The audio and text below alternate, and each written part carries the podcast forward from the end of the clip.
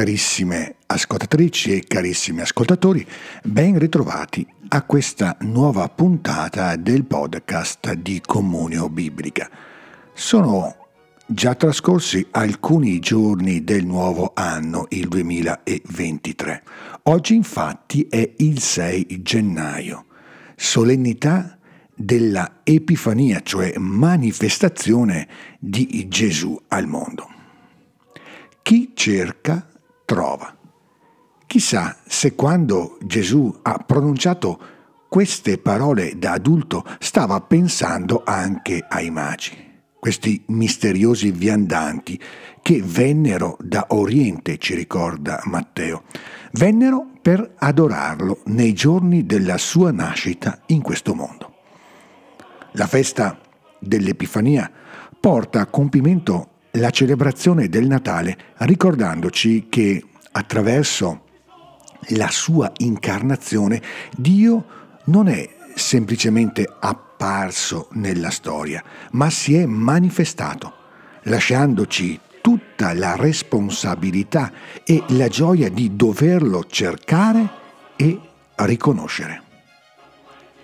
In tempi oscuri e vuoti di speranza, e oggi siamo proprio in questi tempi. Il profeta Isaia dice a Gerusalemme di alzarsi e di risorgere perché la luce di Dio sta brillando sopra la sua desolazione.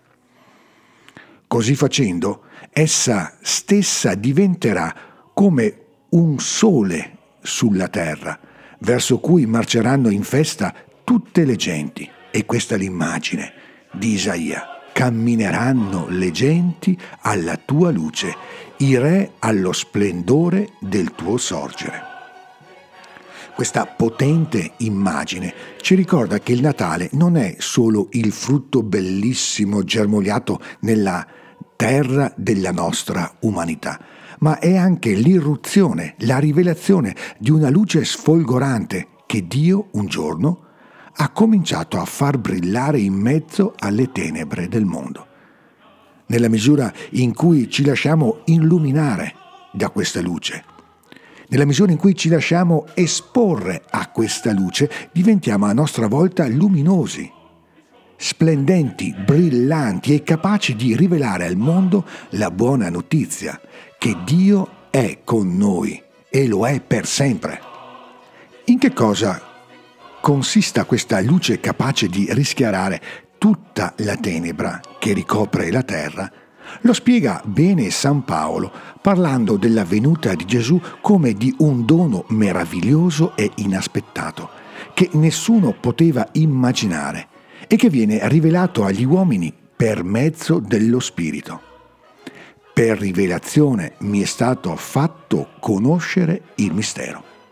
Un mistero nel linguaggio biblico non è qualcosa di nascosto o di esoterico, ma al contrario è una rivelazione di Dio adeguata alla nostra libertà, che non può trovare nulla di vero se non dispiegandosi in modo graduale e spontaneo attraverso la forza del desiderio. Per accedere al mistero del Natale occorre dunque essere donne libere e uomini liberi e soprattutto in ricerca. Proprio come i magi che in occasione della festa dell'Epifania ci precedono felici e in ginocchio davanti al bambino, al bambino re. La loro avventurosa scoperta del grande mistero, cioè che le genti sono chiamate in Cristo Gesù a condividere la stessa eredità, a formare lo stesso corpo, ad essere partecipi della stessa promessa per mezzo del Vangelo, dice San Paolo, ci ricorda che per incontrare Lui, o meglio colui che è nato, dobbiamo essere disposti a oltrepassare equilibri raggiunti, pur di cercare ancora il meglio che la vita ci può e ci offrirà. E che dopo aver cercato è necessario avere il coraggio di porre nuove domande, pur di non arrestare, di non fermare il cammino. Dov'è colui che è nato? Dov'è il re dei giudei? abbiamo visto spuntare la sua stella e siamo venuti ad, ad adorarlo. I magi non si vergognano di manifestare le domande che restano nel cuore e in tal modo di confessare apertamente che il loro desiderio non si è ancora compiuto, che la loro vita non è pienamente felice, manca qualcosa e c'è bisogno di colmare questa mancanza. Il re Erode e tutta Gerusalemme rimangono invece turbati di fronte a questa ricerca. Temono che la venuta di Dio nel mondo possa ostacolare o ridurre o cancellare la loro felicità. L'Epifania ci suggerisce che per incontrare il Re che è nato bambino, bisogna tornare ad essere dei viandanti, umili cercatori di Dio, perché Dio non è semplicemente nato, sta brillando Eppure la sua splendida luce non è un'evidenza immediata. Attende l'incontro con il nostro desiderio, con il compito fragile e irrinunciabile della nostra libertà.